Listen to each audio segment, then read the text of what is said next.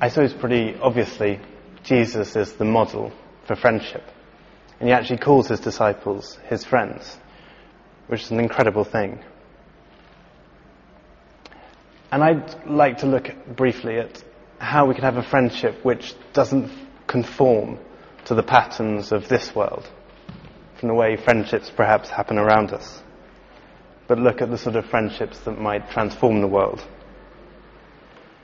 And I suppose it's a comfort that we all need friends. Jesus needed friends. Um, but Jesus knew, I suppose, more than anyone else, how to be a really good friend to his friends. And friendship, at its best, I think is the most extraordinary thing. I love the description of friendship that C.S. Lewis gives in The Four Loves. He talks about a friendship where each member of the circle feels in his secret heart humbled before all the rest. Sometimes he wonders what he is doing among his betters. He is lucky beyond desert to be in such company, especially when the whole group is together, each bringing out all that is best, wisest, or funniest in all the others. Those are the golden sessions.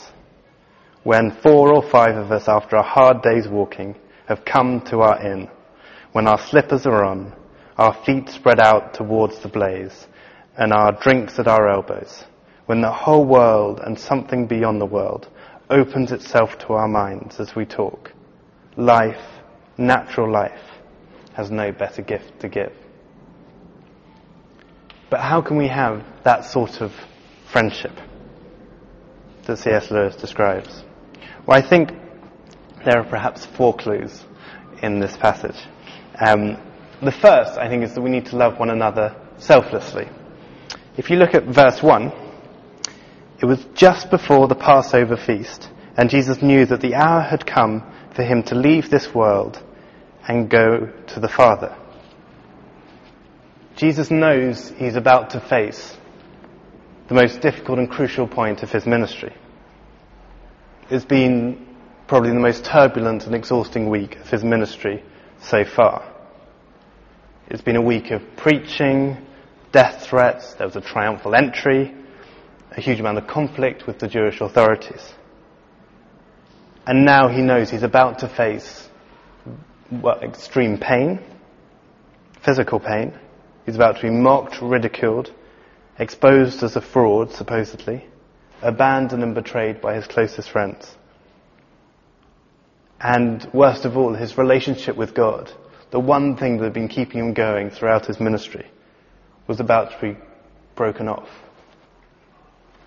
Now, if I was Jesus at this time, I'd be thinking, now's the time I need my friends, just for a bit of support.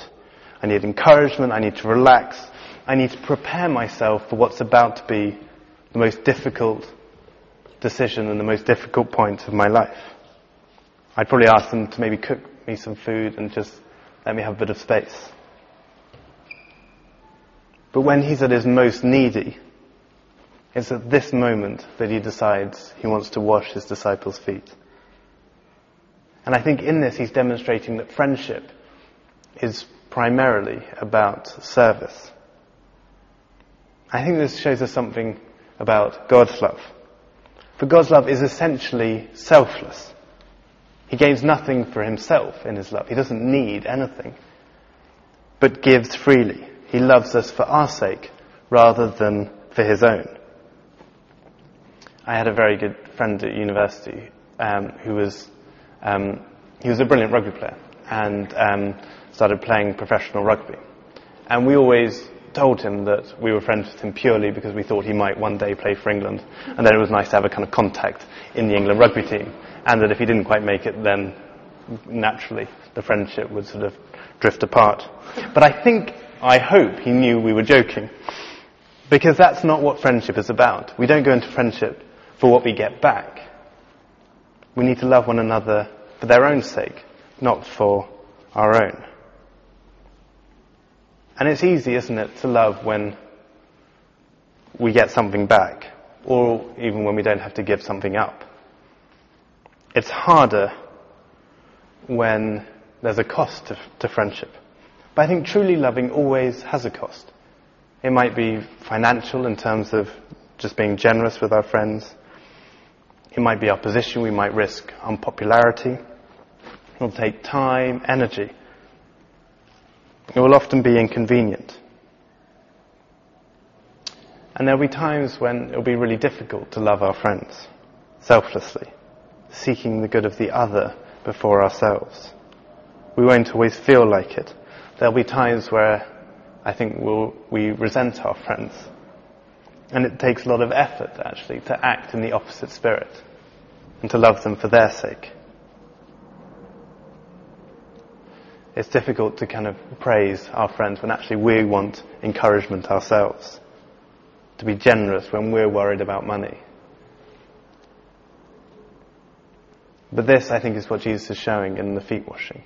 We put others first. We put service first. So that's the first thing. I think we need to love one another selflessly. Second of all, I think we need to love one another openly. Jesus decides he wants to demonstrate his love for his disciples. Jesus shows his love for his disciples. And I think love has to be something that's open. Love is something that's naturally communicative.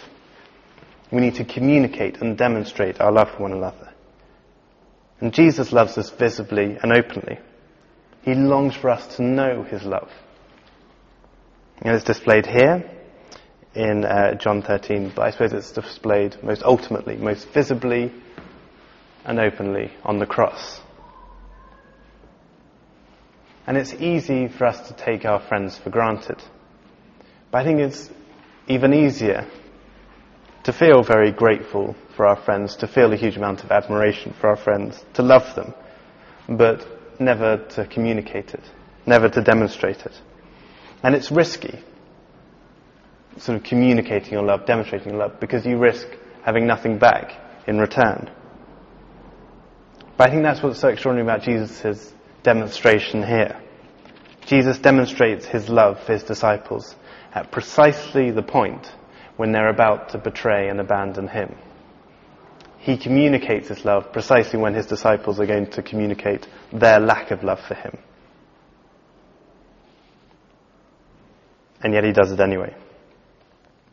So I think we do need to communicate our love for our friends. And I mean, I've always so appreciated when I've got sort of cards, encouraging cards or letters sort of out the blue. I remember getting a text at university when I was just having a, a bad day and my best friend um, up in Leeds, I hadn't heard from him for ages. I just got a text from, from him saying, "I love you, buddy," um, and that was it. And it just sort of cheered me up, and it was um, it was really amazing. I think it's important we don't leave it till people's funerals to say some nice things to them or about them. But it's it's tempting. It's sort of maybe slightly embarrassing, or we never get around to it, or it's risky. We don't know whether they're going to say anything nice back. But I think this is love's essential nature, that it communicates. So that's the second thing. So we need to love one another selflessly. We need to love one another openly. Third of all, I think we need to love one another practically. Jesus loves his disciples in a practical way. He does some feet washing. Their feet needed washing, and he washed their feet. He could have demonstrated his love by telling them all that he loves them, but he does something quite practical for them. It was probably getting quite smelly. And so he thought, right, we need to wash some feet.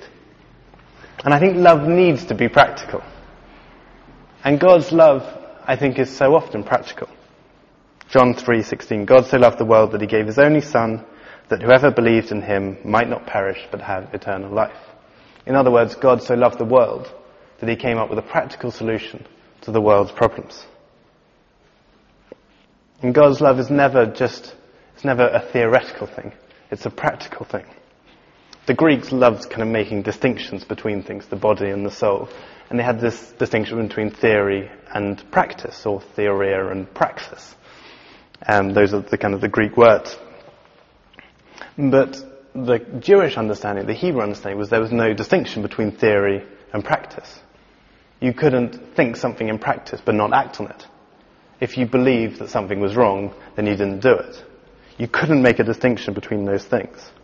And so love, loving someone, always meant loving them practically. And I think good friends are those who love one another practically. It means they're reliable.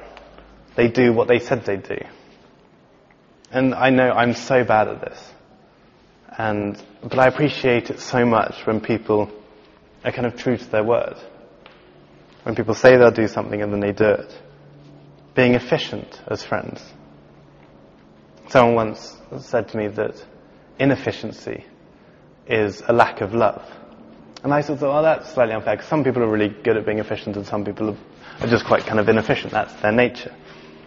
But actually, forgetting birthdays, being late, not returning calls, not replying to messages, it, they, they suggest that you don't value the other person. And I know it's more natural to some than to others, but I think it's something we all need to work on, because it's a way of showing people that we love them. It's a way of loving people practically. And it's always amazing, kind of practical love. I remember at university, um, I had sort of um, a chronic fatigue syndrome, and I wasn't very good at looking after myself, and um, I wasn't very good at cooking for myself, and I was quite kind of lonely. It was a bit of effort to sort of see people.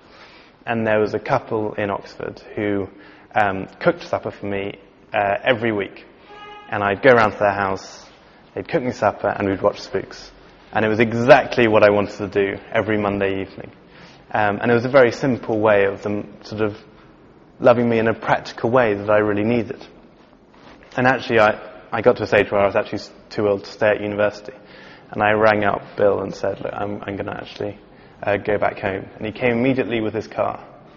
And, um, and I packed up my stuff and he drove me all the way back to London. And he made up some excuse about needing to get a book from London. I think, I think they had books in Oxford. But um, that was just a way he just wanted to love me practically. So that's the third thing. Loving selflessly, loving openly, loving practically. And finally, I think we need to love one another endlessly.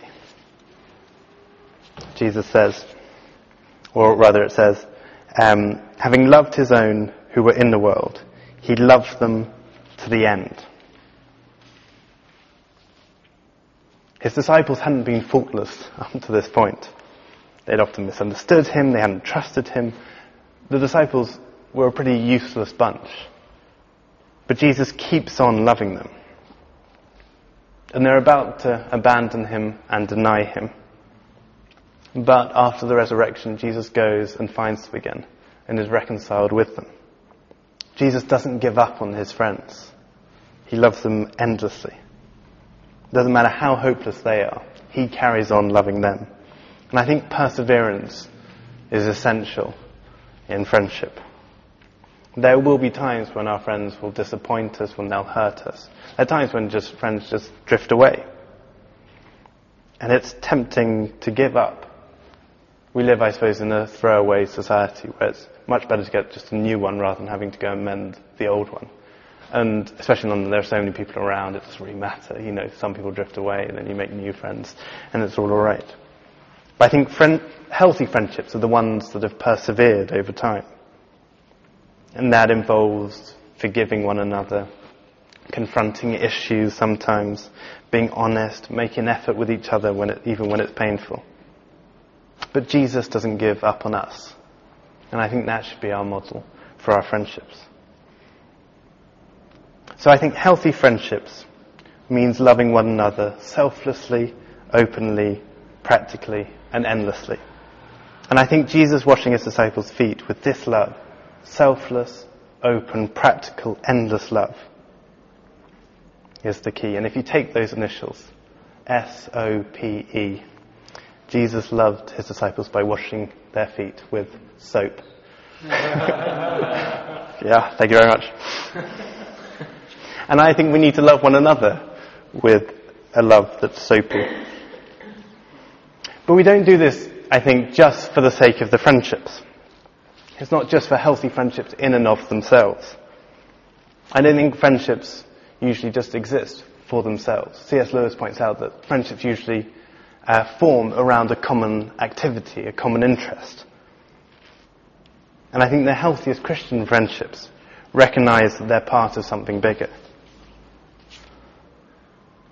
The disciples' friendships formed around a common love for Jesus and a common desire to change the world.